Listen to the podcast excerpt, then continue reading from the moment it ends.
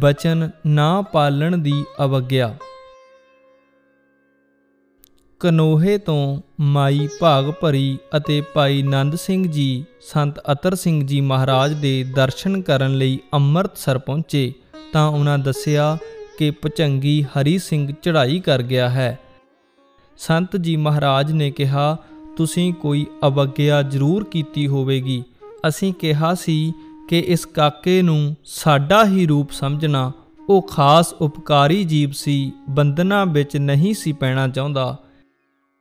ਇਸ ਲਈ ਉਹ ਮੌਜ ਵਿੱਚ ਆਇਆ ਸੀ ਅਤੇ ਆਪਣੀ ਹੀ ਮੌਜ ਵਿੱਚ ਚਲਾ ਗਿਆ ਹੈ। ਮਾਈ ਨੇ ਕਿਹਾ ਕਿ ਅਸੀਂ ਬਹੁਤ ਵੱਡੀ ਭੁੱਲ ਕੀਤੀ ਹੈ ਕਿ ਆਪ ਜੀ ਦਾ ਬਚਨ ਨਹੀਂ ਮੰਨਿਆ ਅਤੇ ਉਸ ਨੂੰ ਵਿਆਹ ਦੇ ਬੰਧਨ ਵਿੱਚ ਪਾਉਣਾ ਚਾਹਿਆ। ਕਿਰਪਾ ਕਰਕੇ ਆਪ ਜੀ ਸਾਡੀ ਇਸ ਭੁੱਲ ਨੂੰ ਬਖਸ਼ ਲਓ ਅਤੇ ਵਾਹਿਗੁਰੂ ਦਾ ਭਾਣਾ ਮੰਨਣ ਦੀ ਤਾਕਤ ਬਖਸ਼ੋ।